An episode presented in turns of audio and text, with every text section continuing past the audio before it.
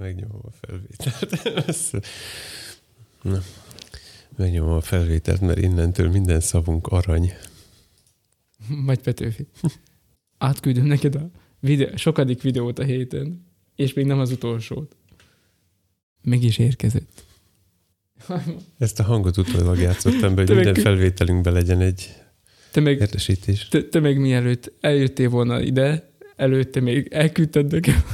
elküldted nekem, ez tényleg? A következő videónak a hanganyagát. Mm. Láttam. Hát, hát. Uh, meine Güte. Na, egy kis igazítás. Jaj, milyen jó hangom van, he? Aha, nem tudom eldönteni amúgy még mindig, hogy mi a helyes gain. Nem tudom, most ez... Ö... Hetek óta kísérletezek, most a, a diktafonnal veszünk fel, Egyáltalán. mint látod. Mi az a gain? én, érzem, hogy ilyen filozófiai mélységekbe süllyedtünk fény és hang tematikájában. A legutóbbi instrukciós leírásomban a gaint rec levelnek hívtam, mert az van ráírva a gombra, szóval kénytelen voltam. Mert különben az van, hogy hangosabbra akarod a mikrofont, felhangosítod a fülhallgatódat, és azt gondolod, hogy hangosabb lett a felvétel. De most ez hányos ez a gain? Ez most hat és fél. De ezeknek nagy gain kell ezeknek a mikrofonoknak. Igen, és a diktafoné erősebb ezért is kísérletezgetek most ezzel, mert... Nekem most, ez, ez most nem, nem tudom, másnak tűnik. Olyan, mintha mehetne így élőbe adásba, nem? Meglepődtem azon, hogy, hogy megszólaltam. Aha, olyan kristályosabb. Crisp, azt mondja az angol, azt hiszem erre. Hát azt is lehet mondani. Tehát így a Crimson Snow Ambrosia Pinova skálán hova tennéd? Ö, ezt ennyire még nem ástam bele magam hangos témába. Ez három almafajta volt a mostani kedvenceim. Pedig most akartam mondani, nem, hogy... a Crimson Snow-t nem szeretem, meggondoltam magam. Pedig most akartam mondani, hogy igen, ez egy másik dolog, amit... De miért te olvasod el az instrukciós videóizéimet, szövegeimet, mert ott azzal kezdem mindegyiket, hogy kérlek neki a pály, ne ordíts, beszélj halkan. De én nem csak ezért mondom, hanem tanultam amúgy ezt is, hogy ez a proximity effekt több basszus lesz, hogy közel jössz a mikrofonhoz. Mm-hmm. Ez jó az etemboró stílushoz, de mindegy, most nem ezt akarom mondani, hanem azért kell csöndbe lennünk. Hát, ha meghalljuk a föld hangjait. Ah, értem. Majd elmondom, hogy miről van szó. Mehet az intro.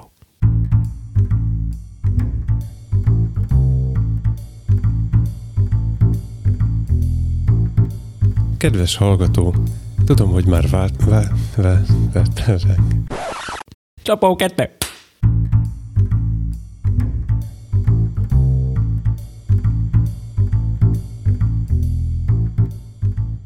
Kedves hallgató, tudom, hogy már vártál ránk, és most itt vagyunk. Pihentebb az agyunk, mint valaha, és semmi nem tarthat vissza, hogy rátszabadítsuk. Fújhat a szél, de mi végtelenkedünk. Eshet az eső, de mi okoskodunk. Hullhat a hó, de a podcast még mindig tart. Régen szokásom volt mondani egy-egy dolgot, amit a héten csináltunk. Laci vág, Tomi pedig vág. Vágod? Tarts hát velünk erre a vágatlan utazásra. Sziasztok! Én Laci vagyok. Én meg Tomi. És mi vagyunk a, a végtelenség, végtelenség fiai.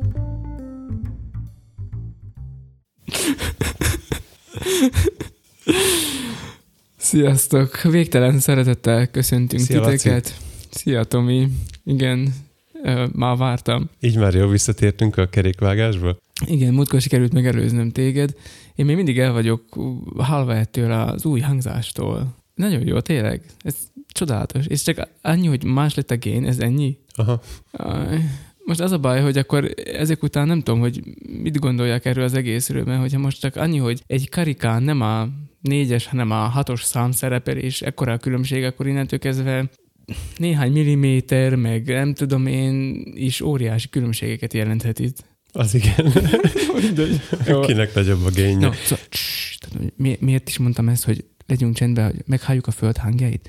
Mert azt olvastam, hogy azért, mert most járvány van, és az emberek a házi karanténban vannak, és nincs ez a nagy tömegrendezvényes díj, meg mozgás, meg minden, ezért a geográfusok... Elindult a fejembe a lencsilánka, mert házikóba.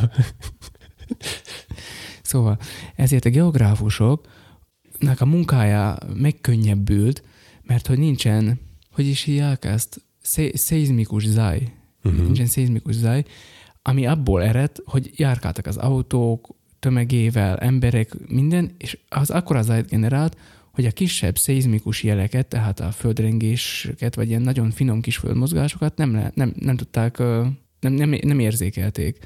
És most, hogy elhákult a föld népe, a föld hangjai azok meg felerősödtek, vagy legalábbis mhm. hallhatóvá lettek. A hangosoknak ez a 20 dB-t esett a noise floor. Képzeld el, hogy ezt én hoztam egy a világból jövő hangos témát. Na, neked is van valami fényes témád? Van, képzeld, Velencébe visszatértek a delfinek. Megmondom, Hova a csatornákba? Igen. Tényleg? Nem, nem most? Ez már hetek óta van. Nem. De nem ezért jutott eszembe. De vala, ez, valami, valami volt valami kezdetben múlt héten is, hogy, és akkor még a delfinekről nem is beszéltünk. Uh-huh. Ezt azért hoztam, mert hogy a, az otthon ülő grafikusok most mit csinálnak? Hát mémeket készítenek az eddigi képekből, és a visszatértek a delfinek, ez a mémnek az első kockája, a második kockája pedig mindig valami aktuális. Tehát alul például az van, hogy miközben Jeruzsálemben, és akkor a keresztes hadjáratról egy festmény. Uh-huh. Tehát, hogy így a, tudod, mióta karantén van, azóta visszatérnek a régi jó dolgok. ja, ja, értem. Aha. Uh-huh. Aha. Na, mindegy. Um, szóval, hogy ez, ez azért nagyon komoly, hogy a föld lakossága tényleg akkor az, egyrészt az is meglepő volt számomra, hogy akkor az generálunk, másrészt meg az is van érdekes, hogy most pedig ekkora nagy, a, ekkora csitulás van a, a világon. No de, új fogalom, ismerkedjünk, a mai, mai szótár perceink következnek. Új fogalom a szuperterjesztő. Azt a mindenit. Igen. Ezt az egyik szlovák minisztériumi sajtótájékoztatón hallottam, persze nem így, hogy szuperterjesztő, hanem minden szlovákul. Hogy van szlovákul? Szuper síritjel, azt hiszem, de most nem vagyok benne biztos, már nem emlékszem. Nagyon nehéz volt visszakeresni, hogy mert mikor így beírtam, hogy szuperterjesztő, akkor arra gondoltam, hogy hát ez biztos nem így van magyarul, biztos valami más neve van, de aztán kiderült, hogy tényleg így van. És általában az emberek 20%-a tartozik ebbe a csoportba, minden betegségnek van szuperterjesztője, amint kiderült a koronavírusnak is van, ami azt jelenti, hogy ő maga nem fertőződik, illetve hát ő nem betegedik meg, nincsenek tünetei, viszont úgy terjeszti a betegséget, mint senki más. Uh-huh. Tehát... Ők a koronavírus Fenrir Greybekjei. Nem tudom mi az, de igen. Az egy fickó, aki vérfarkas a Harry Potterbe, és azzal szórakozik, hogy gyerekeket harabdál, hogy azok is azok legyenek, hogy bosszút álljon rajtuk az ő sorsa miatt. Lehet, de ezek nagyon hatékonyan csinálják, tehát állítólag a szingapúri koronavírus fertőzésnek a 80%-át, tehát a megbetegedések 80%-át egyetlen egy ember okozta. Van még egy hasonlatom, ők a koronavírus dzsingiszkányai az emberiség 80%-ára most is ő rávezethető vissza. Ja. Jó. Szóval, hogy, hogy van, van ilyen, és vannak egyéb statisztikák is, hogy más betegségeknél, tehát más korábbi betegségeknél ez hogyan nyilvánult meg. Például a 90-es években két kongói ember 50 másikat fertőzött meg ebolával. A 2000-es évek elején a SARS járványban pedig néhány szingapúri, ha megint szingapúr, szingapúri szuperterjesztő fejenként 10-10 embernek adhatta tovább a betegséget. De van egy régebbi példa is, egy nő 51 embert fertőzött meg tífusszal az 1900-as évek elején, anélkül, hogy bármilyen tünete lett volna, 1998-ban pedig egy finn középiskolás 22 embernek adta tovább a kanyarót, hiába kaptak 80 közülük védőoltást. Zseniális, de van a tutoriális, az a bekezdés címe, hogy hogyan lesz valakiből szuperterjesztő. És aztán az első mondat, hogy erre nincs egyértelmű válasz. Azt nem látom, csak a nagybetűket, bocsi. Szóval, hogy van ez a jelenség, azt gondolták először, hogy a koronavírusnak nincs ilyenje, de miután rájöttek erre a szingapúri esetre, úgy döntöttek, hogy van ez azért 80 százalék, uh-huh. ez, ez nagyon komoly. Kéne valami tabella. Beszéli, beszélik ezt egyébként Ausztriában is, hogy ott pedig úgy indult a betegség, hogy volt egy sí szálloda, vagy nem tudom, ahova valami zúg. Ellenőrzik a légteret, vagy nem tudom. Nem tudom, fog-e hallatszani, de vadászrepülőket hallunk. Um, Vegyük fel a elköszönést is, és aztán folytassuk. okay. Tehát, hogy Ausztriába is állítólag, hogy egy helyről, egy csomópontból indult az egész, hogy volt egy, egy, egy síparadicsomnak a szállodája, és akkor onnan ott fertőzöttek meg állítólag nagyon sokan. Uh-huh. Azon az egy helyen. Tudod, hogy büntetik Kínában a J. Aki pirosan megy át az ebrán. Nem. A, mire áttér, addigra a legközelebbi billboardon kint van az arcuk a címükkel és mindenükkel, hogy megszégyenítsék. Igen, Kína ebben előjár a koronavírus ö, járvány megfékezése érdekében is olyan intézkedések voltak, hogy aki a karantén például nem tartja, azt kikötözték valami oszlopra, oszlophoz, szá- tehát köztérre, Uh-huh. és bárki, aki arra ment, az így belerúghatott meg, nem tudom én, ilyeneket csinálhatott. Igen, ezzel kaphatta el tőle. De Hát, hogy mert itt is azt kéne, hogy Igen, a legköbbhető jutott még az eszembe. szuperterjesztő, vagy akkor valamelyik Google Ads helyett a, a, egy a forgalmasabb honlapon megkapja az arcképed, meg a címed, és hogy neki köszönjétek. Magyarországon ott az van, hogy ahol karantén van, amelyik házba karantén van, ott van valamilyen piros cédula kiírva. Kérdezték itt is az új miniszterelnököt, hogy lesz itt is ilyesmi, és mondta, hogy a sárga csillagos korszak már lejárt. Uh-huh. De esetleg egy zöld koponya, aminek így jön ki a szájából. Uh-huh. Hiányzik a Harry Potter. Azt látom. Aki ül a karanténba, hallgassa meg Jim Dale felolvasásába a Harry Potter sorozatot. Remekül adja elő. Nem, igen, előadja, nem felolvas, előadja. Igen, szerintem ez, ez sokat ér. Lesz még erről szó, hogy Három Grammy-t kapott érte hogy kell előadni valamit. beszédér. Uh-huh. Látod, van még hol fejlődni. igen, igen.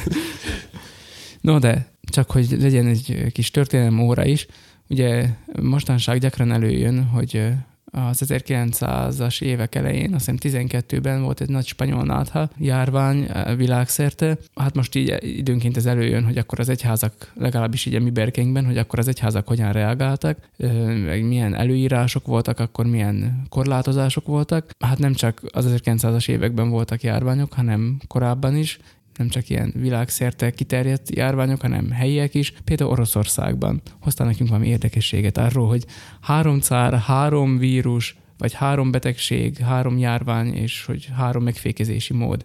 Mi ez? Okuljunk. Az első órán, amikor elmentünk, elmentünk felkerültem ötödik osztályba, alapiskolába, akkor Kovács Tibor tanár úr, aki a történelmet tanította nekünk, remélem nem hallgatja, de ő maga is úgy nézett ki kicsit, mint egy ősember. Hatalmas keze volt, kézilabda kapus volt, pff, brutális keze, no mindegy. De kosárlabdával is tudta volna játszani. Bejött, a, bejött a, az osztályba, és fölírta a táblára azt, hogy nem azt, hogy Mr. K, vagy T, vagy ilyenek, hogy így kellett hívni, hanem azt írta fel, hogy história ezt magistre vitae, és akkor eh, ezt mindig... És mindig így szólítottátok az, aztán. az, az, első, az, első, az, első, az első lapon a történelem füzetbe mindig ez a felirat volt. História ezt a magistra vitae. Ez, ezt így ki kellett írni, és ez, ehhez tartani kellett magunkat, és eh, most is eh, ilyen kis okulás a múltból, hogyan küzdöttek a cári Oroszországban, három különböző országban, három különböző járványal szemben. Ha hagylak beszélni, akkor meddig, meddig fogod? Bármeddig, hát Históriai szempontból teljesen irreleváns, de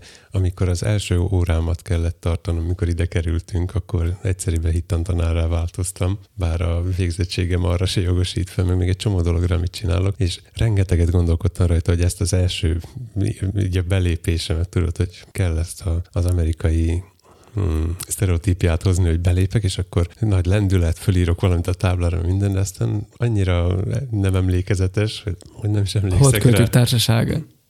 Hold költők.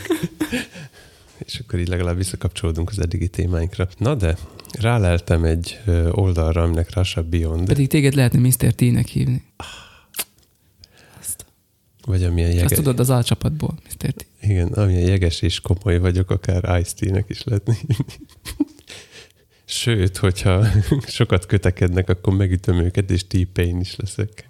Na de, találtam egy honlapot, aminek Russia Beyond a .com, azt hiszem, rbth.com, de Russia Beyondot jelent a címe, és mivel mostanában amúgy is foglalkoztatott a történelem, azon belül pedig viszonylag sokat hallgattam Oroszországról, mivel érdekelt a Szovjetunió története. Megyünk vissza Ádámig, ne, ne, Igen, aggódj, ne aggódj. A történelem ilyen, hát fel kell vezetni, el kell helyeznünk magunkat A kontextus, tudom, a kontextus. ö, a egészségre. Te ezek a vadászgépek még mindig itt cirkálnak. Igen, igen. Ö, Nem Kicsit, lehet, hogy téged keresnek? Amikor hallom őket, olyankor kicsit örülök is, hogy mm, vannak vadászgépeink, amik föl tudnak szállni, meg kicsit félek is, hogy ezek a mieink. Nem tudom, nekem erről most az jut eszembe, hogy lehet, hogy felszállni föl tud, de nem tud leszállni, mert itt köröz már mióta. Na igen. Egy időnként aktív katonai övezetben lakunk, légtérügyileg. Tehát a három cár nem volt nehéz dolguk egyébként, hogy rájöjjenek, hogy Oroszországban periódikusan kihal az emberiség, nem az emberiség, a De az emberiség egy jelentős része. igen, ismerve Oroszországot nem lehet azt mondani, hogy az oroszok egy része, tehát így a nép egy része, mondjuk így. Egy részük nem is tartja magát eleve Oroszország Mhm. részének, de ettől most tekintsünk el. Tehát, hogy körülbelül száz évente, egyébként a spanyol náthád előtt száz évvel volt nagyjából náluk a, az utolsó cári időben történt olyan járvány, ami, ami annyira meggyepálta őket, hogy érdekes legyen. De az első, amit itt fölhoztak, ez Alexei Mikhailovics idejében történt. Nem tudom sajnos lefordítani, angolul van Alexis of Russia az uralkodói neve. Uh-huh. Ö, hát Alex az orosz. Legyen. Egy borús keddi délutánon 1654. május 18-án az ifjú Alexei Mikhailovics épp csak visszatért a, az orosz-lengyel háborúból, ekkor volt 25 éves egyébként, cárságának kezdetét töltötte, és mikor visszaért Moszkvába, mi fogadta? A Pest is. Szóval ez volt itt a... Mennyi? 1654, azt mondtad? Igen, Aha. 1654, majd mindjárt mondom a többi évszámot is, de így fejből 1730, meg 1850 környéke, valami majd, majdnem száz évenként. Igen, nagy- azért mondtam, hogy nagyjából száz évente. Tehát ő volt a, az első, aki a, a pestissel meg kellett, hogy küzdjön Moszkvában. Azt mondtam, hogy a, a betegség, a megoldás, és mi volt a védekezés, ugye ezeket, Mhm. ezeket fogom majd mondani, ha, ha sikerül. Három név, három betegség, három védekezés. Jó, tehát az első név Alexei Mikhailovics, az Mhm. első betegség pestis, és az első védekezés, most nem fogom itt nagyon részletezni, hogy hogy tört ki, meg hogy terjedt, de mivel még akkoriban nem nagyon hallottak a karanténról, ezért feltalálták. Tehát egy idő után rájöttek, hogy ez, ez fontos, hogy zárkózni kell, és arra is, hogy, hogy valahogy az emberek érintkezésének ehhez köze lehet. Úgyhogy egy idő után például azt hiszem ő volt az, aki a pénzmos, pénzmosás, ugye a régi orosz hagyomány, innen indul. Ó, ez nem csak, ez nem csak orosz hagyomány. Tehát a bebekek tudnának róla mesélni itt a. Krasznahorka és De környékén. előtte vagy utána voltak. A bebekek? Szerintem ez nagyjából ugyanaz a korszak. Uh-huh. De most, hát, most látod, most elbizonytalanodtam, szóval. De hogy rájött a cárbácsi, ne, hogy hamarabb a... szerintem a bebek, bebek szerintem hamarabb volt. Szerintem az 1400-as évek. 1558. Azt a mindenit lehet, hogy a bebekektől tanulták, mert ugye mindenhol van egy gömöri, szerintem a, az orosz bolyárok között is bizonyára akadt egy vagy kettő, aki gömöri volt, mert hogy kiárási, bejárási gyülekezési tilalom elrendelve, ennek ellenére a Duma összegyűlt. Uh-huh. Nem akarok semmiféle párhuzamokat húzni, aki érti, az érti. Akinek van füle hallásra. Igen. A kedvencem az volt, hogy úgy adták át a katonáknak a fizetést, hogy megmosták előtte az érméket. Tehát, hogy a... a Szanyítól. igen, ez volt az egyik. A másik pedig, hogy valahova menekültek, utaztak, mindjárt mondom, a Kajazin monaszteri Ez a... Mm, monostor, ma- az az. mondjuk monostornak, azért, hogy elmeneküljenek, és megtudták, hogy Kolostor egyébként. Megtudták, hogy az útjukat keresztezte egy koporsó, amiben egy áldozatnak a, a holttestét szár, szá, szárították, szállították, és azt a kereszteződést minden irányba 20 méter távolságba lerakták tizifával, földgyújtották ki, perzselték, Mhm. uh-huh. Kiásták, elvitték onnan a földet, és csak aztán folytatták az útjukat. Azt. Tehát így egy ilyen bizonytalan, ismeretlen dologtól féltek, nem tudták, hogy Mm. nem, tudha, Hogy nem tudhatták, levegőben, hogy földben, ez, vagy ez hogyan hogy terjed. Igen. de, de már akkor érezték, hogy ez A tűz. A Mhm. tűz, az jó lesz. a tűz gyakran visszatér. Gondolom. Nem ez az utolsó, mert hogy hát ez egyszerű. De végül is, ugye májusból indultunk, november-december környékén aztán a, a hideg segített megfékezni Mm. a, a betegség terjedését, és a cár 1655. februárjában, tehát majdnem egy évvel Igen. Később térhetett aztán végül is vissza Moszkvába, ahol azt fogadta, hogy a, a Kremlinnek a Spaszkaja tornya az, az óra leállt benne, ez még a kisebbik baj, a harang eltűnt, a torony pedig leégett, mert hogy kigyulladt, csak nem volt senki, aki elolcsa. Azt a... Ez csak így apró érdekesség, de nem lök le minden point, érdemes elolvasni. Mm. A következő Nagy Katalin volt, őt szerintem így hívták, Igen. aki Ha, ez hogy van angolul? Kate the Great? Catherine the Great, aki saját maga De házon belül csak Kate-nek hívták. Mhm, Kátyának, Katyuska. aki Katyusa. saját maga vette kézbe a, az, amit egy epidemiologist in chief, tehát Mhm. mm. ő volt a fő epidemiológus, ez magyarul is nehéz szó. Igen. Uh, Járványügyi főbiztos, nem tudom. Igen, egyébként úgy vettem ki, hogy ha a cárok jót akartak maguknak, akkor maguknak kellett kézbe venniük, és mind a háromnál azt ér vissza, hogy elsősorban saját magukat védték, vagy, Mhm. mm. vagy hát úgy voltak megfogalmazva ezek a, a szabályok, hogy a cár cárnak kell életben maradnia, és ennek köszönhetően rendelték el a, a karantént kijárás, stb. azért, hogy hogy ő, ő Mhm. mm. egészséges maradjon, és ez, ezáltal menekülhetett meg a nép is egyébként. Mm. Mhm, Tehát ez mhm. Tehát önös, önös érdekei vezettek a közjóhoz. Másodlagos volt, de az vezetett a, a jó Mhm. eredményhez. Na, Nagy Katalin. 1770 ö, első felében járunk, az ottomán birodalommal háborúznak éppen, tehát Mhm. megint egy háború végén járunk, amikor pedig a himlő, nem tudom pontosan melyik himlő ez most, Mondom fekete. smallpox angolul, tehát a kis himlő, Mhm, nem a chickenpox, hanem a smallpox. Tehát neki a himlővel kellett megküzdenie. Mm, Ez is délről jött, mint a következő, mert az előző az nem délről jött, ugye ez az nyugatról.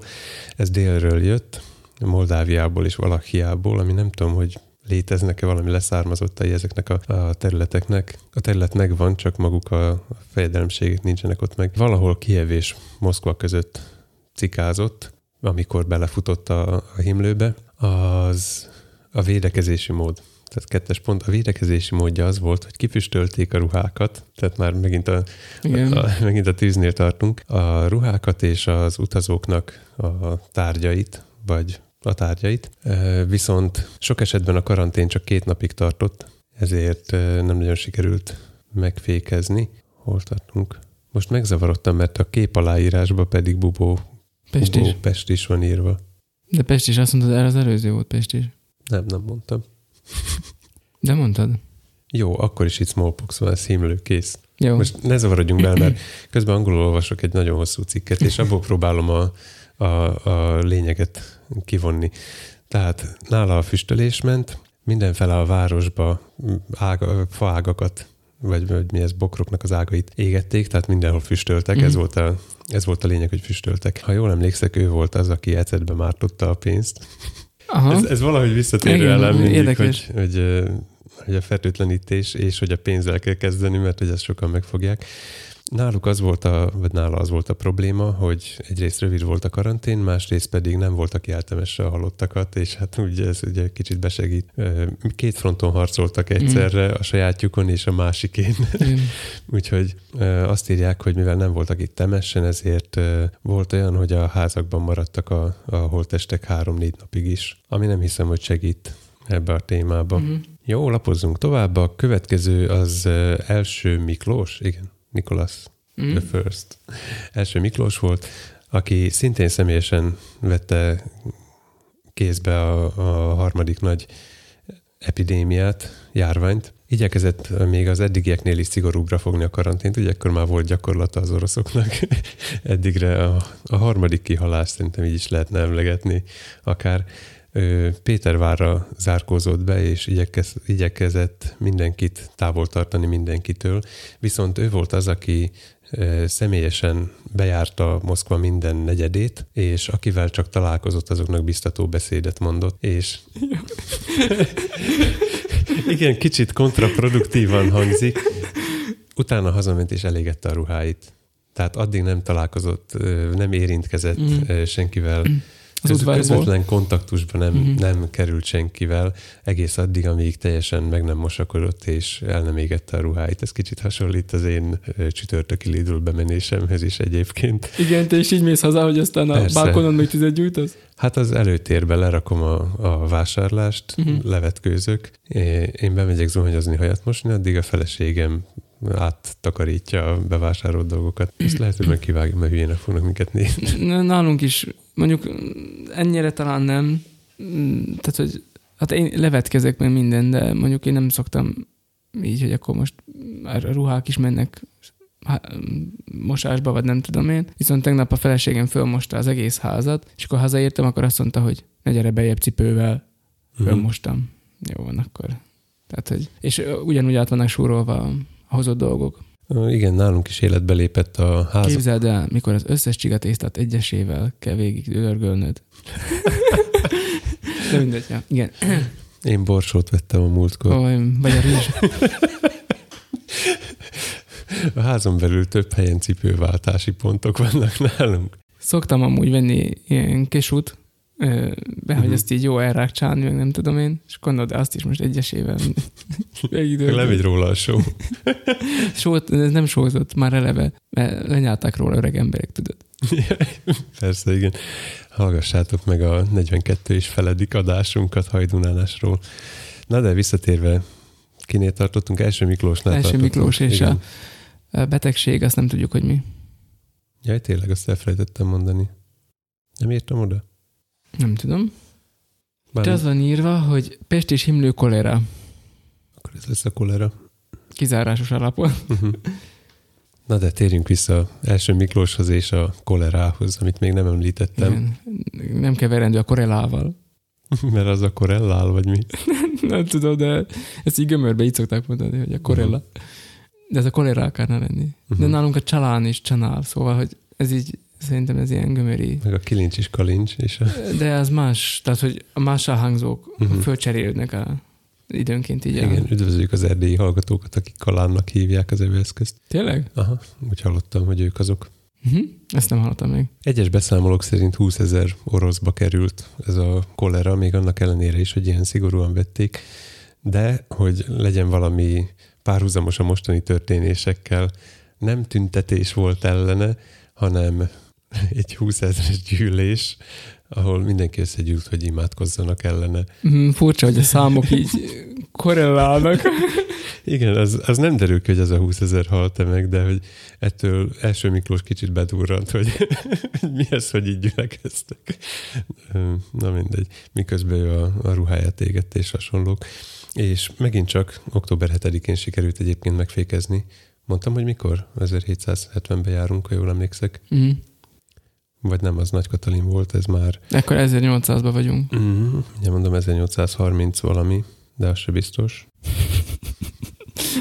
Nehéz úgy történelmet tanítani, bár egyszer próbáltam, az se, se, az se önszántamból, hogy az én tudásom az, az a könyv lapján levő tartalmon belül van. Tehát a kereteim még, még azon a szövegen is belül vannak. 1830-as évekbe járunk. Október 7-én sikerült megfé- még fékezni végül, és mégpedig azért, mert jött a hideg. Mm. Tehát Oroszországnak azért jó, mert jön a hideg. Ezért nem tartanak egy évnél tovább az ilyen járványok. Azt nem mondtam, hogy abban az évben volt. Az lenne a kérdésem, hogy ö, bármelyik cár is megbetegedette a adott kor, adott betegségében. Ezek nem. Nem. No, ez az azt jelenti, hogy sikeres volt a ruhaégetés, meg a, nem tudom Mhm. én, a biztató, motiváló beszédek megtartása. Uh-huh. Érdekes párhuzamok voltak, hogy már az elsőnél is megvolt az, hogy, hogy valahogy fékezni kell az embereket a találkozástól, de közben a felsőbb réteg, a én dolgozók típusúak, azok akkor is ezt csinálták, tehát a Duma összejárt, a, a bolyárok, ezek a, a nemesi réteg nagy lakomákat tartottak, meg hát igen, ilyen kis makabré. Nagyon, nagyon érdekes, mivel most több olyan sorozatot is nézzünk, néztünk, amik a 18. században játszódnak, és hát akkor is ugye mindenféle járványok ugye kialakultak, és hát hogy ezzel hogyan védekezünk ellene, meg nem tudom, még sáskajárás, meg hasonló, tehát hogy mit, mit tudtak akkoriban kitalálni, és nagyon érdekes. Az egyik sorozat, amit, ő, amit nem szoktam megnevezni, de így mindig elmondom, hogy mi van benne. Például föltalálják a penicillint ilyen, nem tudom én, 130 évvel korábban. Tehát, uh-huh. hogy mivel ugye a jövőből jött az illető, ezért őt nem mondd el, mert most mi is nézzük, és a feleségem miatt ki fog kelleni vágni, úgyhogy Jaj, uh, akkor nem mondok semmit, mert ez, ez, azt hiszem ez harmadik évad, még nem tudom, hogy addig eljutok egyáltalán. nagyon lassan haladunk, vágod. Jó. Uh, szóval, hogy na, ott, ott vannak ilyenek, hogy a 20. századi tudás, Uh-huh. hogy hogyan jelent a 18. században uh, előnt és menekülést időnként. Én most azt látom, hogy a, 20, Például egy egyszerű fecskendő, vagy tű. aha, hogy a 21. századi tudásommal nézem a történelem, történelmi leírást, és hát Raható, hova jutottunk előre, hát ugyanezt csináljuk most is. Mhm. Hiába, Most is ruhát égetünk, elzárjuk az embereket, és a gazdagok összejárnak. igen. És vannak, akik szándékosan fölvásárolják a maszkokat még mindig. Most már nem lesz összejárás, jön a húsvét. Hm. Ugye vasárnap volt virágvasárnap, Jézus Jeruzsálemi bevonulásának az ünnepe. Ezzel kapcsolatos hirdetéseket találtok Tomiéknál is, meg nálunk is, majd ezt Tonna számra. Ezt majd, ezt majd meg lehet, hát igen, ezt majd meg lehet hallgatni, majd igyekezünk betenni a descriptionbe. És most pedig ugye jön nagy péntek, ezen a héten, ugye nagy hét van, nagy pénteken Jézus keresztre feszítését, erre emlékezünk, és vasárnap pedig húsvét vasárnap van Jézus feltámadásának az ünnepe. Mivel ugye hát a húsvét az ilyen családi ünnep, meg beindul az, beindul az élet általában normális körülmények között, így a szlovák parlament, vagy a szlovák vezetés attól félve, hogy megint csak ilyen nagy locsolkodások lesz, meg nem tudom én mi, locsolkodások lesznek, meg hasonlók. Mert eddig nem volt, de most ráérünk. Igen, így kiárási tilalmat vezettek be ö, holnaptól, tehát 8-ától egészen 13-áig kiárási tilalom van. Tegnap éjféltől. Tudod, nem most a, a megjelenési igen, idő igen, szerint Igen, a megjelenési nézve, idő szerint tegnap éjféltől. De I- time shifted időutazók média vagyunk. igen, azt tudjuk. Szóval, hogy kiárási tilalom lesz. Néhány eset van, amire, korlát, amire nem vonatkozik a korlátozás, tehát ha munkából mész, munkába mész, illetve orvoshoz mész, fontos bevásárolni való után mész, ki lehet menni a természetbe is, de mindezt így járáson belül. Tehát a, a járásokon való átjárást, azt ö, állítólag rendőrök fogják ellenőrizni, tehát hogyha egyik járásból kell menned a másikba, akkor azt mondják, hogy több ellenőrző ponton is át kell, hogy haladj, és Mhm. komoly büntetések vannak kiszabva. Ez azért érdekes, mert nekünk csütörtökön megint mennünk kell Rozsnyóra orvoshoz, és most nem tudom, hogy egyáltalán fogunk-e menni, még ez is bizonytalan, de ha megyünk, akkor legalább két ellenőrző ponton biztos, hogy át fogunk menni. szerez valami behívó, beutaló, ilyesmit. Van, hát van, hát van, van ilyen, tehát hogy igazolni tudjuk, hogy hova tartunk, meg ilyenek, illetve úgy van, hogy orvoshoz is mehetsz, tehát egy kísérő még meg is van engedve, szóval, hogy ebbe sehogy nem tudnak Tényleg, belekötni. amúgy az orvoshoz menés is közte van. Igen, Igen. Isten. Ezt Igen. mondtad? igen. Jó, átsiklottam fölötte. Öm, Vannak még ott egyébként, van ott még néhány dolog, azt hiszem felsorolva, hogy mi az, ami még, tehát ilyen gyerek megőrzés céljából, meg, meg hogyha segítségre szorul valaki, tehát hogy, hogy ilyen ápolás és hasonlók, tehát ezek, ezek az okok, amikből lehet menni, de az, hogy ó, megyek meglocsolni a szomszédságot, ez, ez, nem, ez nem játszik. Uh-huh. Hát egyelőre még a, a városon belüli, vagy a, a községen belüli mozgást, azt még nem korlátozzák. A, De korlátozzák azt is. hát de nem úgy, hogy izé, nem jöhetsz ki az ajtón. Hát az ajtón nem, de hogyha Csak nincs... hogyha megkérdeznek, akkor meg kell tudnod mondani, hogy miért jötték ki az ajtón. Igen, és hogyha nem tartozik egyik se, egyik kivételes eset közé se, akkor örül, hogy hát csak hazazavarnak, és nem kiszabnak egyből 1690 eurós büntetést. Bizonyára nem fogják ezt, nem fogják ezt csinálni, de Uh-huh. ha kétszer-háromszor így elkapnak, hogy így császkálsz a városba, akkor igen. De csinálják ma azt, akkor mindenki otthon maradna. Jaj, még azt akartam, mert olvastam tegnap én is, láttam beírva, hogy a külföldieknek magyarázzuk már el a járást. Tehát ez a megyénél sokkal kisebb területet jelent. igen.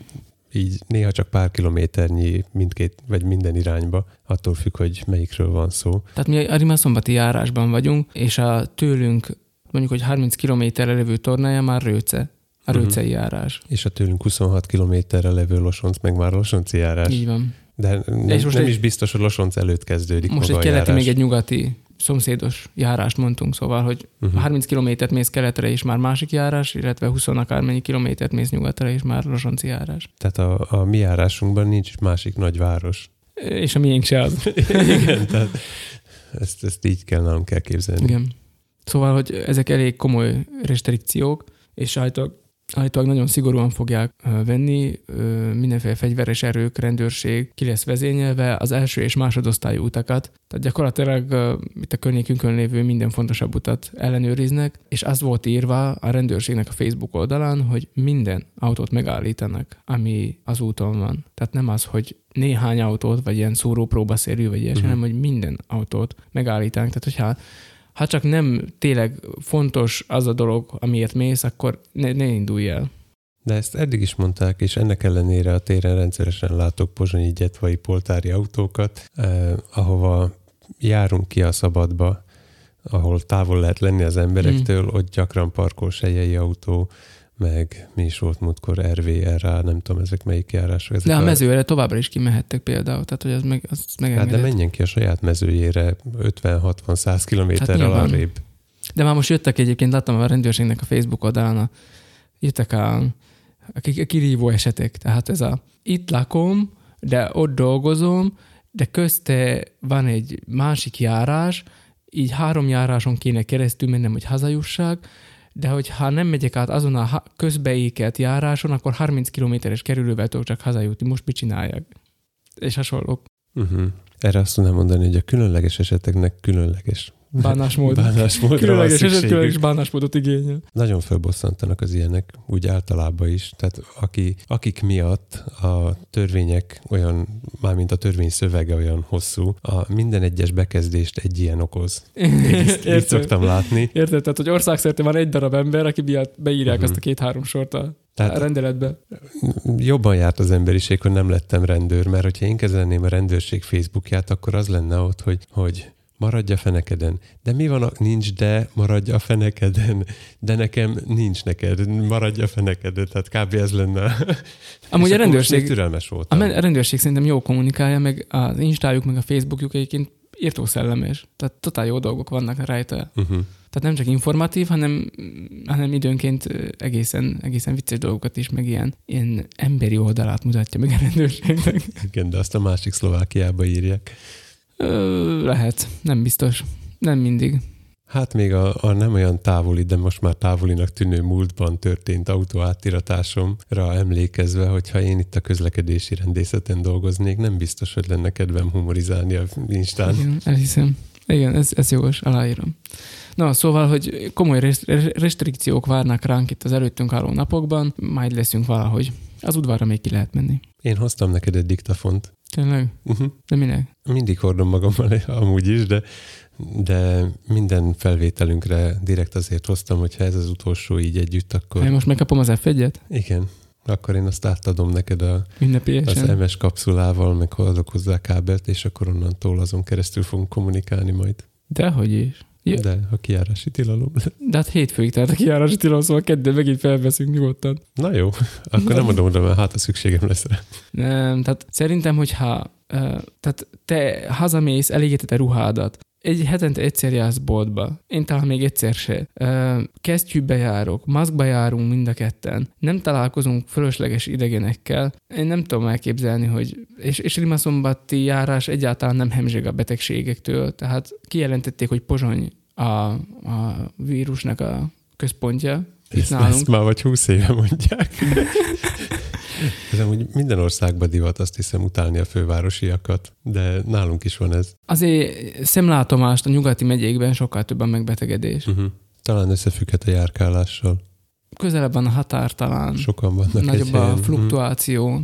nem tudom, de itt az én nálunk nem annyira jellemző, itt talán az egész járásban van azt hiszem két megbetegedés. Múltkor fölbukkant egy térkép, azt láttad? Fú, nem tudom, se rengeteg térkép van most, amíg fölbukkan. De ha, de ha fölbukkan egy térkép, te biztos észreveszed. Ez egy eh, Google Maps-es layer volt, igen. ami a szlovákiai e, megbetegedéseknek Városokra a... lebontva? Nem, pontosan bejelölve, hogy hol van az az ember. De csak a faluja, tehát nem az, hogy hol van, hanem hogy csak így fa, fa, falu. Persze, a falu, meg hogy melyik utca, meg a kora, meg a neve. Igen, ezt nem láttam. Ez csak egy ideig volt elérhető, mert egy, egy white hacker. Jó. Aha. hogy valami nyilvánosan elérhető adathalmazból ő ezt így szépen kibogarázta. És Majd aztán felrakta, néztük, egy, felrakta Uh-huh. Ezek alapján uh, Rimaszombatban is van. Van, uh, egy vagy két megbetegedés a Rimaszombatban. Uh-huh.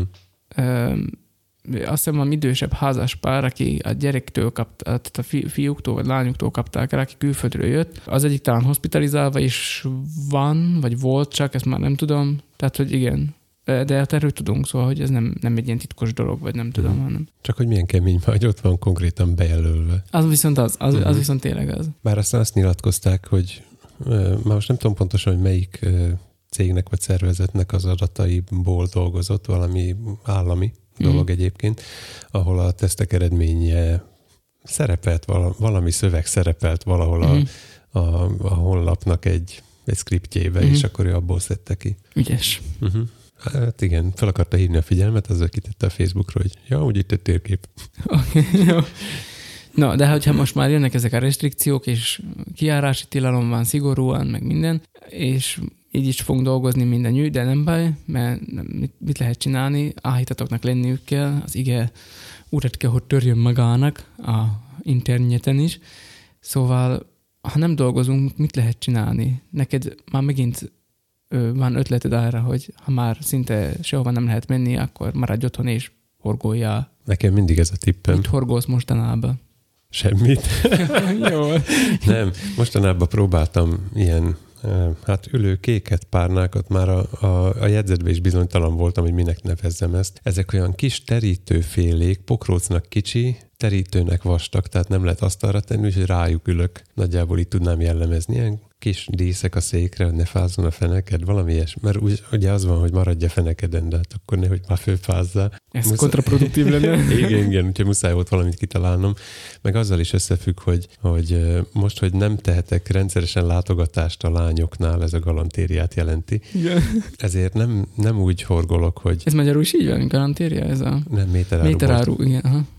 Tehát nem lehet egy projekthez színeket választani, úgyhogy bemegyek a boltba, és akkor köszönök nekik, már nem szólnak rám, hagyják, hogy ácsorogjak ott 10 percig, és nézem a színeket. Tudod, csak így állok, és nézek. Ez már magában ilyen meditatív Az autizmusnak a... Igen.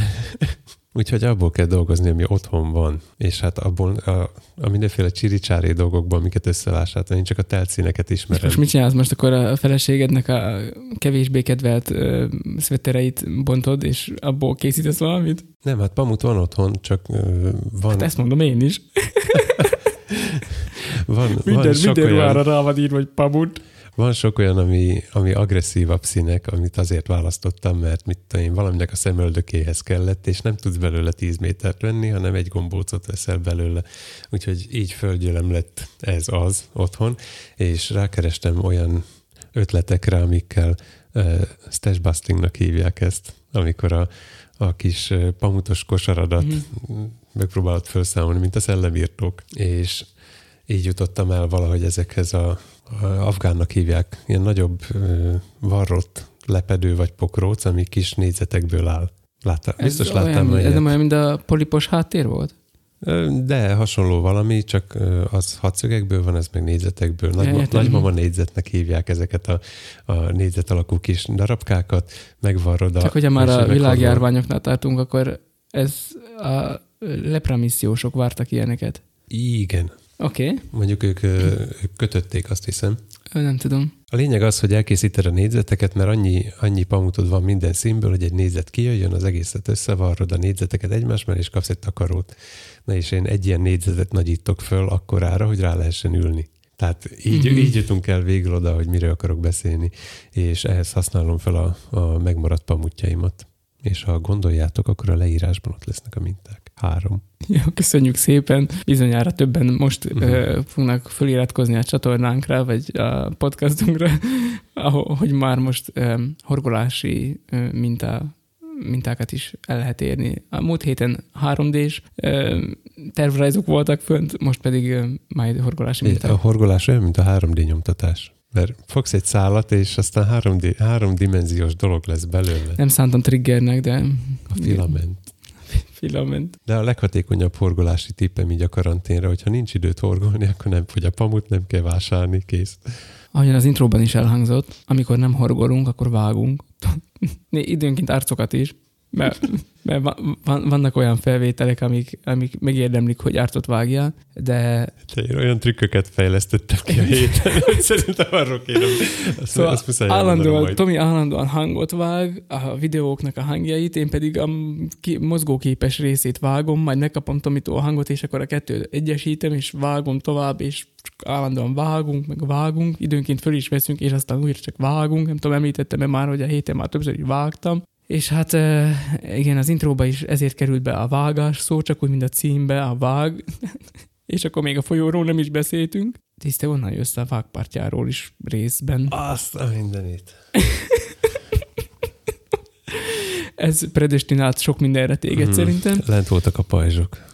Szóval a héten is voltak felvételek is, ezúttal a Rimaszombati gyülekezet három lelkészét, köztük Tomit is. Tehát vo- volt olyan stáblista, ahol Tomi szerepelt, hogy ő a főelőadó, de ő a hangos is. Tehát, hogy Az a- első stáblista, amin képpel szerepel az A- ember. To- Tomi úgy volt, hogy a stáblista három egységből állt, abból kettő egységű volt. Tehát, hogy ilyen is van. No mindegy. Szóval, hogy vettük fel Rimaszombati Egységből lelkészeknek, kétségbe. igen, Rimaszombati lelkészeknek vettünk föl nagy heti igehirdetéseit, és a templomba kérték, hogy ez legyen megvalósítva. Hát a templom, valljuk be őszintén, nem alkalmas se hangi felvételek, tehát szép hangi felvételek elkészítésére, és a fényjel sincs mm, túl jó viszonyban, de hát vittünk lámpát, és hát nekem nagyon tanulságos volt, mert bár az elméletét ismertem annak, hogy hol lakik az igazán lágyfény, hát a softboxnak a szélén.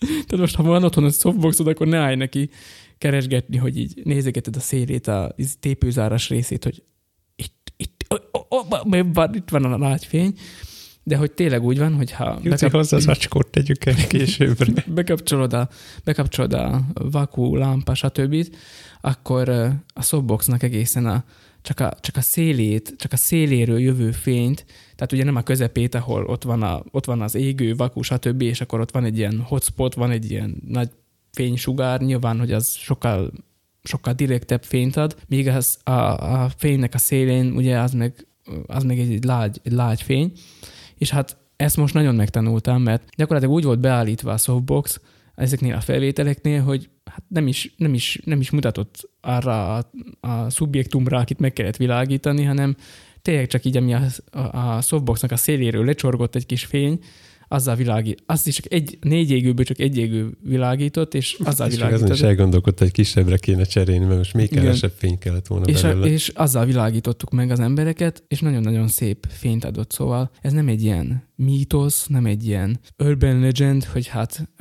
a softboxnak a szélén lakik az igazán nagy fény, hanem ez, ez valóság, ez igazán tényleg így van, hogy nagyon szép fényt, fényt lehet találni a softboxnak a szélén. Szóval nekem ez volt a, a múlt heti nagy fényes tapasztalatom. Két dolog miatt is volt ez hasznos. Egyrészt a fénylátsága miatt, ami az emberekre, emberre, a bevilágítandó lelkészre esett. A másik pedig az, hogy a hátteret egyszer és mind meg is, meg is világítottuk akkor ezzel az egy, egy darab mert Igen, fényforrásunkkal.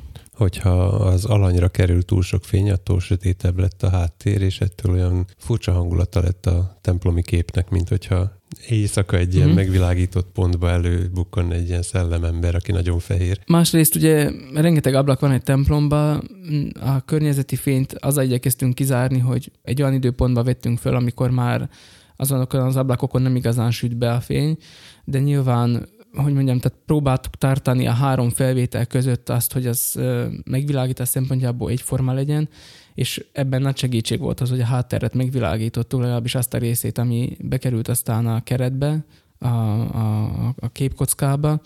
Ez tartotta mm, valamelyest az egyensúlyt, sőt, hát nem, hogy valamelyest, hanem gyakorlatilag nincs nagy különbség egyáltalán a, három felvétel között, pedig azért órák teltek el közte. Meglepően gyorsan végeztünk egyébként. Hát meglepően nem.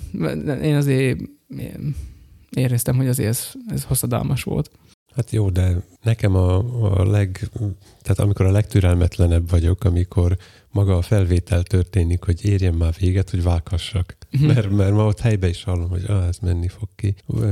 Az a jó, amikor ott állok a diktafon mellett, és látszólag állok egy helybe, és csak hallgatok. Igen. Néha nem is nézem annyira, mert elfeledkezek magamról, hogy én akkor rakom a markereket. Uh-huh. Tehát az, az sokat segít aztán nekem a vágásnál. Uh-huh. Mindenesetre majd fogunk betenni a descriptionbe videót ebből is.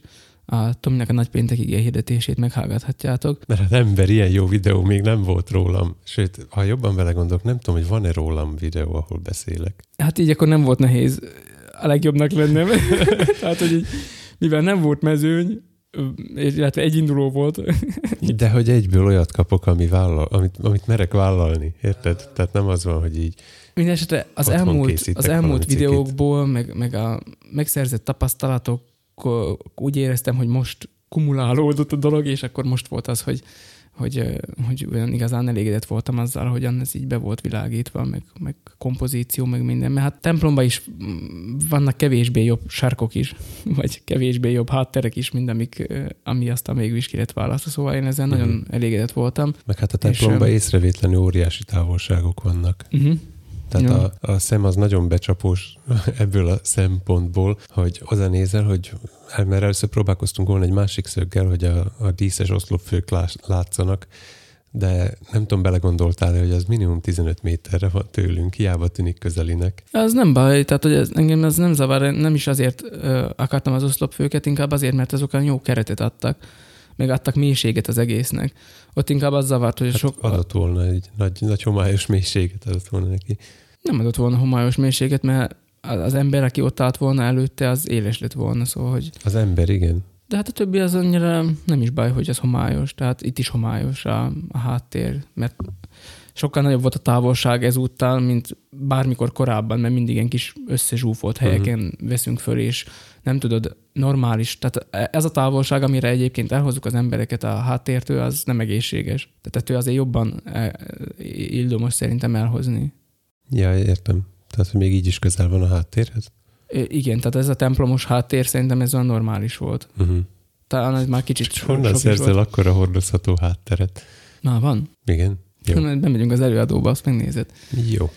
Na de, ezek voltak ugye a fényes tapasztalataim az elmúlt héten, viszont Tominak a visszajelzése Hát egyrészt meghatott, másrészt meg sok igazságot véltem benne felfedezni. A saját videóját, mikor meglátta, akkor azt írta, hogy lenyűgöző, hogy ilyen kevés mozgás is mennyivel érdekesebbé teszi. Most a mozgását nem azt kell érteni, hogy a kamerát mozgattam, hanem azt, hogy ő maga mozdult meg, mert bár amikor elindultunk a podcasttal, akkor mondták nekünk, vagy megkaptuk ilyen kritikaként, hogy hát mi lelkészek vagyunk, és akkor mi azért tudunk beszélni, és akkor ezt biztosan fel is használjuk a podcastban, hogy akkor mi ezt tudjuk, hogy ezt hogy kell csinálni. De az az igazság, hogy sajnos lelkészként, vagy teológusként nagyon kevés gyakorlati okítást kapunk, hogy hogyan kell valamit elmondani. Ennek a hiánya mindaddig talán nem is jön elő, amíg így a klasszikus református keretek között kell mozogni, csak amikor ilyen videófelvételek vannak, ahol egyrészt visszalátod magad, másrészt pedig csak is, tényleg csak is arra az egy emberre fókuszálódik a figyelem, aki ott van azon a videón, és föl kellene tartani valahogy azért az érdeklődést. Most azért nagyon előjön, hogy az előadásmód azért finoman hiányzik a, a református lelkészeknek a, a tudástárából. Hát kicsit olyan sorozatot is indítva ezzel, talán szeretnék ilyen tippeket adni ezen a téren. Nem azért, mert én velem bezzeg megtanították az egyetemen, hanem inkább azért, mert nagyon sok angol nyelvű irodalmat olvastam ebben a témában utólagosan, mikor én magam is éreztem, hogy í, hát nagyon, nagyon nem megy ez. De mielőtt most bárki kikapcsolna a podcastot, mert hogy oh, most a lelkészek rész következik, akkor ez minket nem érdekel, ez nem igaz, mert bárkinek hasznosak lesznek ezek a tippek, aki nek bárhol föl kell szólalnia. Tehát az osztályfőnöki órától kezdve a lakossági gyűlésen keresztül, vagy lakógyűlésen keresztül, a presbitéri gyűlésen át, az istentiszteleten keresztül, a, egészen addig, hogy valamelyik kedves szerettünk elhunyt, és nekünk kell beszédet mondani, mert a munkatársai voltunk, vagy osztálytársai, vagy nem tudom, tehát addig bezárólag, tehát bölcsőtő koporsóig, ha közhelyen kell beszédet mondani, akkor ezek a tippek jó fognak jönni mindenkinek. Már nem annyira tippek jönnek, inkább csak olyan bevezetés ehhez a dologhoz. Mit szólsz ehhez, Tomi? Ja, hogy ez komolyan gondolt, sorozat lesz? Van, van, van rovat címed?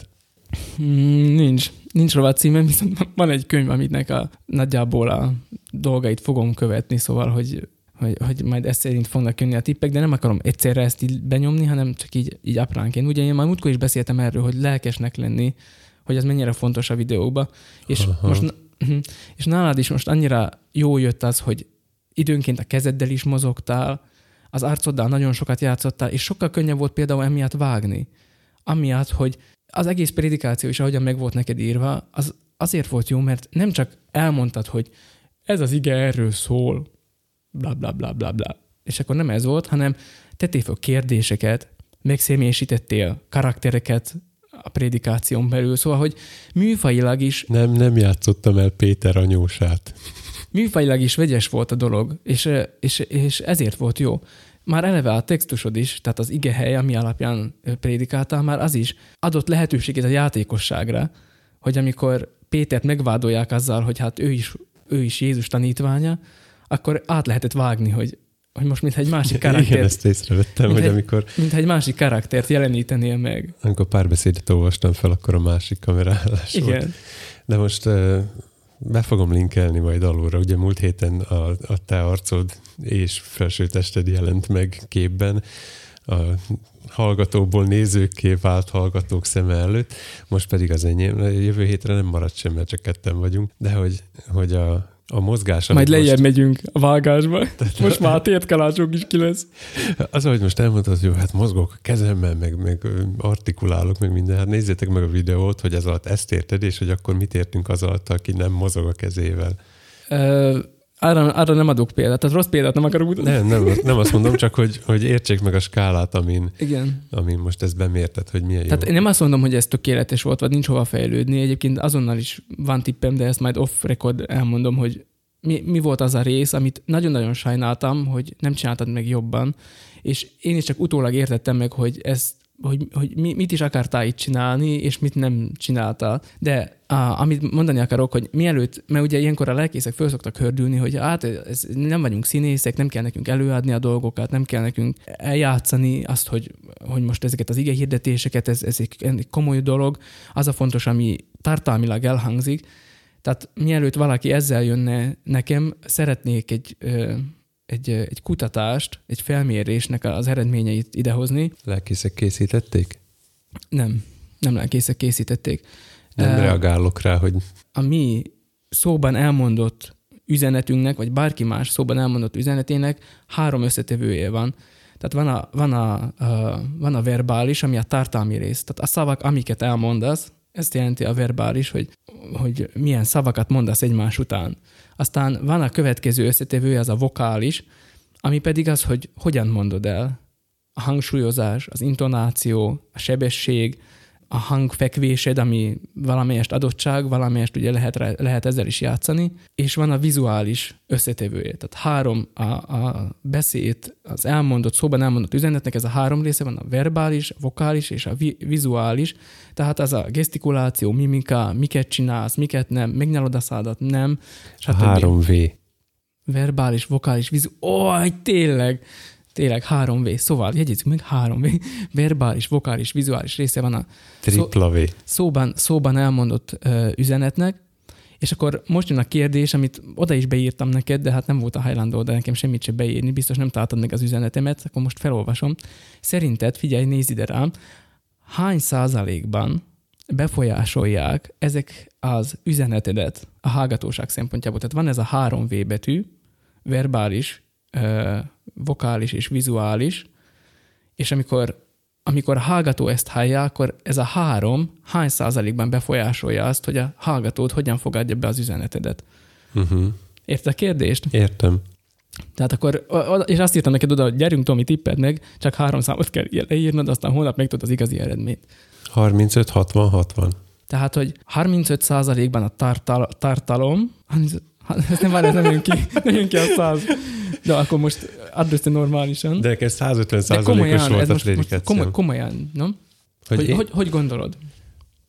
Aj, úgy gondolom, hogy van egy elképzelésem, meg próbálom kitalálni, hogy mi lehet a helyes válasz. 10-40-50. 10-40-50? Uh-huh. Ezen nagyon közel vagy egyébként a, a, a, az igazi megfejtéshez, de szerintem most inkább csak megpróbáltad kitalálni a helyes választ, semmint, semmint úgy tippelni, ahogyan valóban érzed. Tehát a kutatásnak az eredménye az volt, hogy 7, 38, 55. Aztán én tényleg nagyon közel voltam. Tehát a verbális, tehát a tartalmi része, a szavak, a fogalmazás maga, az 7 százalék, aztán a vokális része, tehát a hangsúlyozás, az intonáció, a sebesség, ez 38 százalék. Tehát ez együtt ugye akkor 45, és Mhm. marad 55 százalék, ami pedig a vizuális. is valahol tenni kellett. A vizuális, ami, ami pedig a, az, hogy mimika, gesztikuláció, arckifejezés, hogy- hogy nézel ki. Megmondom, miért, miért tettem kevés százalékot a mondani valóra. És többet a, a hangsúlyra és a kinézetre. Volt egy osztálytársam, ez a személyiségvédelmi okokból nem mondom inkább a nevét, de ha hallgat minket, tudja, hogy róla van szó, aki időnként azzal szórakozott, hogy előadta a süsfelnapot úgy, mint hogyha a Kossuth Lajos a beszédet. Illetve Gollamnak a monológiát a, a tópartján elő tudta úgy adni. Egyszer, amikor osztálykiránduláson voltunk, konkrétan egy patak fölött volt egy ilyen kis farönkökből rakott híd, arra legugolt úgy, mint Gollam, és előadta úgy, mint Gollam. És akkor, tehát én nekem ez a két dolog jutott most eszembe. Mm. Tehát elhiszem, hogy csak 7%-ot kapott a szöveg. De ez nem azt jelenti, hogy amit mondasz, abból 7%-ot jegyeznek meg, viszont hogyha te beszélsz egy adott témáról, és a másik két összetevő, tehát a, a vokális és a vizuális, ezt nem támasztja alá, vagy egyenesen ellentétes. De akkor több százalék marad a verbálisra. Vagy egyenesen ellentétes üzenetet kommunikál, uh-huh vokálisan, tehát hogy egy vidám témáról beszélsz, a hangod viszont szomorú, és az arckifejezés is meglehetősen az, akkor ez zavart kelt a hallgatóban, hogy ez egy jó üzenet, de te mégis szomorú vagy közben. És ugyanez nyilván fordítva uh-huh. is igaz, hogy, hogyha valamilyen rossz dologról beszélsz, de állandóan hülyén, hát nem, nem is, hogy vigyorogsz, vagy mosolyogsz, de hogy időnként ilyen hangosan kacarálsz, vagy nem tudom, akkor ez egymásnak ellenmondó, és ütik egymást ezek, a, uh-huh. ezek az elemek, Értem. és akkor nem segítenek rajtad. Szóval, hogy fontos az, hogy ez a három összetevő ne üsse egymást.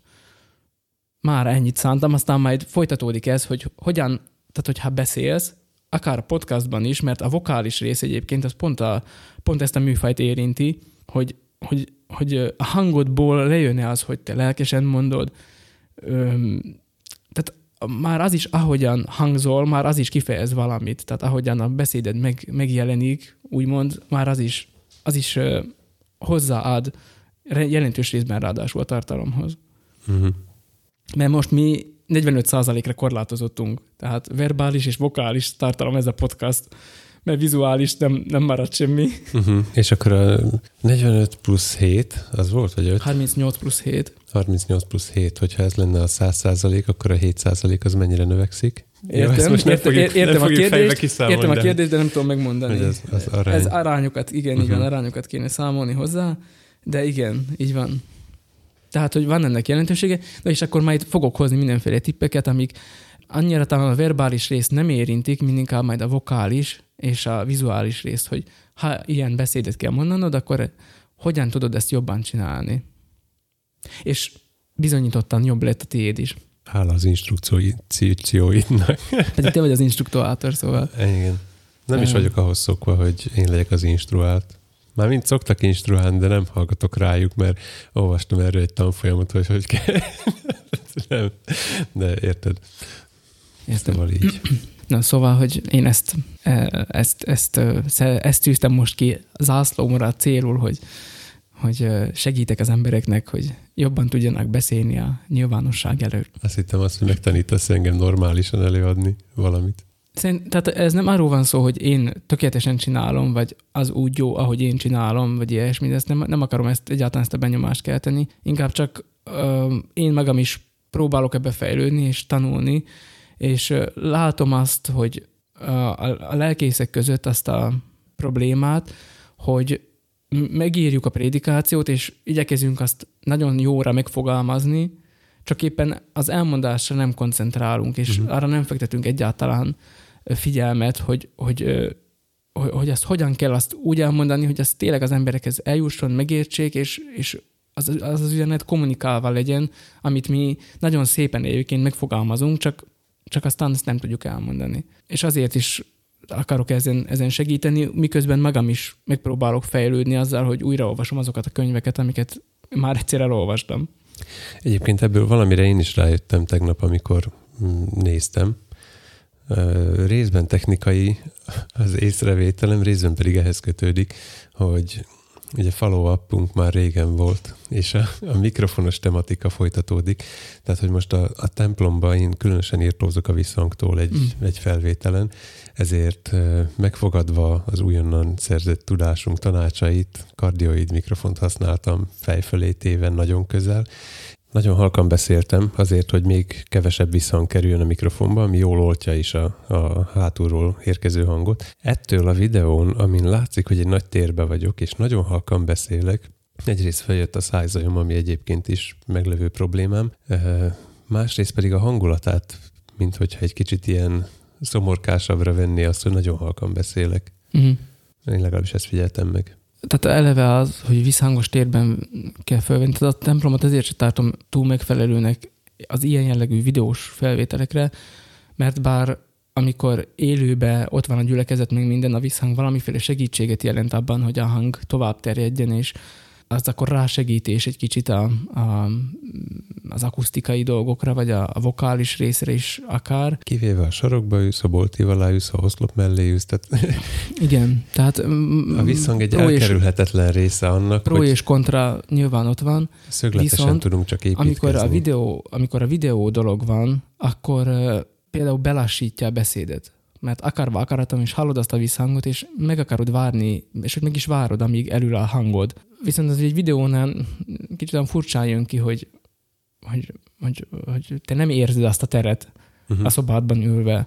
Még hiába is hallod, hogy ott van az a visszhang, de, de mégsem, mégsem érzed azt a, azt a teret úgy, hogy akkor most értenéd, hogy most miért kell akkor a szüneteket tartani. És a templomok, főleg az ilyen nagyobb templomok, meg a, azt gondolom, hogy a vokális kifejező készségnek, vagy ennek a palettának is rosszat tesz azzal, hogy, hogy, hogy a nagyon halk, nagyon hangos, gyors, lassú váltakozását, tehát hogyha szeretnéd így variálni a beszédedet, akár a tempóját is, azt nem nagyon támogatja. Mert ez ad egy ilyen általános, át, egy ilyen ritmust ad a beszédednek azzal, hogy ott van az a visszhang, és az ott kóvályog a, a térben. Uh-huh. Mondod ezt úgy, hogy ö, szerintem ritkán látsz, látsz hangfelvételeket olyan templomi környezetben elmondott beszédről, és ott pontosan meg, szerintem a szavak közti szünetből ki lehetne számítani, hogy mekkora a templom. Uh-huh. Tehát annyira nem tudsz változtatni a tempót, ez amúgy egy természetes védekezési Igen, én ezt értem. Hogy hallod vissza a hangodat, akkor megvárod még abba hagyja, mert a, az agyad bezavarodik tőle, és nem tudsz beszélni mm. úgy. Tehát most bekísletetném a fejhallgatódat 200 millisekundummal, akkor nem tudnál megszólalni. Mm.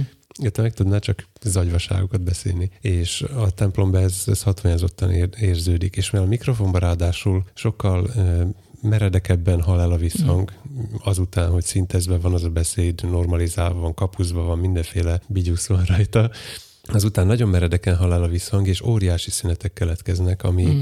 ami hallgatóként teljesen indokolatlan, vagy, vagy zavaró egyszerűen, hogy, hogy szünetek vannak, és mm, ja, hogy miért kell szintezni meg ezeket a mindenféléket rárakni. Ezt most is tartom azt, hogy akár egy mobiltelefonból is meghallgathatóak legyenek ezek a felvételek, és ez nem azt jelenti, hogy, hogy elég egy rosszabb minőségű felvétel, hiszen a mobiltelefon sokkal kevesebb részletet tud visszaadni abból a pici hangszórójából, mint, mint valami, ami nagy. Igen mindegy, ami méretre nagyobb, az részletesebb, maradjunk ebbe az egyszerű analógiánál. Tehát próbálj meg egy, egy mobiltelefonnal fölvett templomi 5 méterről fölvett beszédet visszahallgatni egy másik mobiltelefonon, és akárhogy a halkított, hangosított teszed a fülethez, egyszerűen érthetetlen lesz. Tehát uh-huh. pont, hogy nagyon, nagyon tiszta felvételnek kell lennie ahhoz, hogy ezekből a, az icipici hangszórókból is érthető legyen. Uh-huh. Az más kérdés, hogy aztán, hogyha meghallgatod valami nagyobb cuccon, akkor sokkal több hiba is előjön, tehát uh-huh. uh, hogy mondjam, élvezhetősége más, viszont az érthetősége az akár a mobilon is meg legyen. Meg laptop hangszórókat. Az... Nagyon érdekes egyébként, hogy amikor téged vettünk föl, szerintem a többieknél is volt ez, akkor volt egyébként um, nagyon fújt a szél, és a mellettetek lévő építkezésen lévő ponyvát csattogtatta a szél, és én hallom. Hát, mert az ablakom alatt csattog, én azt állandóan hallom, és lehet, hogy már hozzászoktam. Tehát, hogy hallani, nem tudnád megmondani, hogy ez fúj a szél és csatog a ponyva, tehát ezt így nem tudnád így megmondani, inkább csak bejön egy búgás, vagy, vagy valami a féle, ott, ott ilyen, ilyen zajként időnként a felvételbe, és, és azért ott van. Na mindegy. Szóval igen, tehát, hogy e, e felé fogunk egy kicsit elmozdulni, hogy, hogy hogyan lehet ezt jobbá tenni, amikor beszélünk. a, akár a podcastban, akár úgy, hogy látnak is bennünket. És ugye a végére egy, azt nem mondanám, hogy minta példát, de egy jó próbálkozást szeretnék ajánlani nektek, amellett, hogy természetesen most itt van a nagy hét, jönnek az ünnepek, Isten tiszteletre bár nem lehet menni, de az online térben meg lehet hallgatni akár a Tominak is az ige hirdetését, az enyémet is, reménység szerint, ha még érkezik följátszani egyáltalán, és megvágni, és hasonlók. Érkezünk. Um, érkezünk. Van olyan, ami már fel van véve, nem a miénk, keleti kollégáktól jön, két lelkész készítette. A Papék házából sorozatnak az Eltalált Fókusz című ö, ilyen új próbálkozásra akar ez lenni. Az eltalált című próbálkozása. És ö, ezt ajánljuk nektek, nézzétek meg, ö, Miki kollégánk az, aki beszél, és egy, egy másik Tomi áll a kamerák mögött, ott a kamerák uh-huh. mögött. De ő a hangos is. Ő a hangos is, igen. Szóval ők ketten most így belekeztek valami olyanba, ami próbálja kicsit kreatívan, lazán behozni a Biblia üzenetét ebbe a térbe. Végül is, tehát hogy vizuálisan is, meg akusztikailag is, tehát hogy egy, egy jó próbálkozás, tehát olyan, amit szívesen mutatunk meg mi is, hallgassátok meg őket, meg nézzétek a további folytatást is, reméljük hmm. lesz. Szorítunk nektek, fiúk. Lesz szerintem, én látok benne jövőt, még pedig azért, mert... Te már megtervezted az életüket. Persze, másokért mindig értek. Szóval azért látok benne jövőt, mert e, ismerek egy híres, azóta már közismert és közkedvelt podcastot, akik szintén a Bader-Meinhof szindrómával kezdték az első adásukba. Vagy legalábbis De az, az azóta is annyiszor egy... előjön. Tenap, tenap mondja nekem Dávid, hogy meghallgattam a boros adást, uh-huh. és hát hallottam ám, hogy volt szakest, tehát az Bader-Meinhof volt, hogy egyszer csak még itt, uh-huh. hogy így előjön a, előjött a szakest a ott, ahol tényleg már a pincébe könyörgöm, hát ott, ott már nem is számítottunk rá. Na mindegy, ez érdekes volt. Igen. Szóval jó gondold meg, hogyha ha valaminek az első részében arról beszélsz, akkor van rá példa, hogy ez messzire vitt. Uh-huh. Így van. És amikor nem a papék házából nézitek, és nem is igehirdetéseket hallgattok, amik tőlünk származnak, vagy bárki mástól, javaslom, hogy mindenképp kapcsolódjatok be egyébként valamilyen istentiszteti közvetítésbe.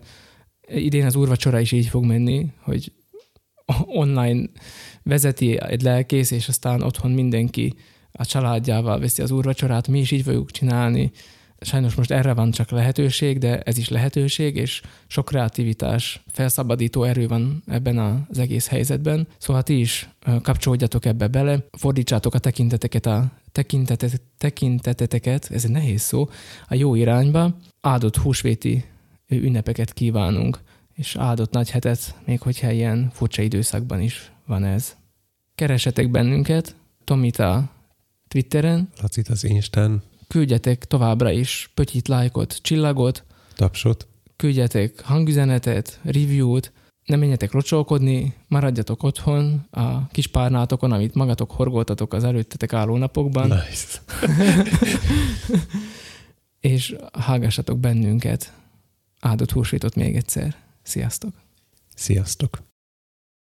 Azért lett vágatlan utazás az adás cím, most akkor elmondom neked, mert hm, tegnap felajánlottam, hogy ma ne vegyünk fel, mert már nem fogom bírni megvágni, és gondoltam, hogy ez vágatlanul megy ki.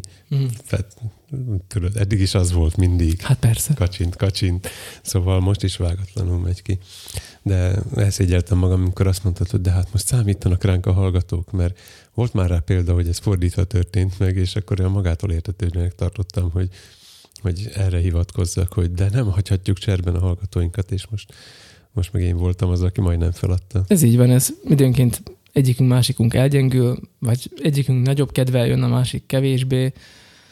Sokszor a vasárnappal is így van, hogy az ember szószékre hmm. is hol nagyobb kedvel, hol kisebbel megy föl, de minden esetre én örülök neki, hogy összejött ez az adás, és szerintem időben is szerintem hozzuk az előző, az előző hetieknek az idejét, szóval hmm. tudom, hogy ez neked ez munka. Most kicsit hosszabb időkre. Tudom, hogy ez neked ez munka, de hogy mondjam, tehát nem mondhatom azt, hogy én majd otthon fogok ülni, és akkor sütetem a izé, hasamat, meg ilyenek, miközben te majd keservesen sírva vágsz, meg már az ujjaid véresre. Hisz nem A ki. tre- tre- trackballon izé, már véresre csiszoltad az ujjacskáidat, mert én itt fogok ülni, és ugyanazt fogom csinálni, csak mozgóképpel. Múltkor a jobb kezembe izomláz volt a, a kontrollertől. Komolyan. Hogy arra gondoltam, hogy miféle idült gamer lehet az, akinek izomláza van a kontrollertől, mert, mert hogy egy kézzel fogom, tudod. Mhm. Tehát, hogy a, a, a jobb szárnyát, vagy ezt a láb, láb Mhm. részét tartom a kontrollernek, és a másik a levegőben van, mert hova tegyem. Néha letámasztom a lábamra, vagy így a, Mhm. a, az oldalamhoz teszem, Mhm. és akkor úgy, úgy mozgatom az ujjaimat, de éreztem a, a bicepszem fájt. Na, Tehát szóval órákat, most órákat töltök naponta ezzel szó szerint. jó ez, hogy, hogy erre is tudtunk időt szakítani. Remélem, hogy a hallgatók is majd így gondolják. Menjünk dolgozni. Menjünk vágni. Nem, először köszönjünk be, ha lehet. Ó, persze, tényleg. Így jó. Hm. Me- minden meg volt, minden kötelező elem. Oké, okay. akkor mehetünk, mehetünk vágni.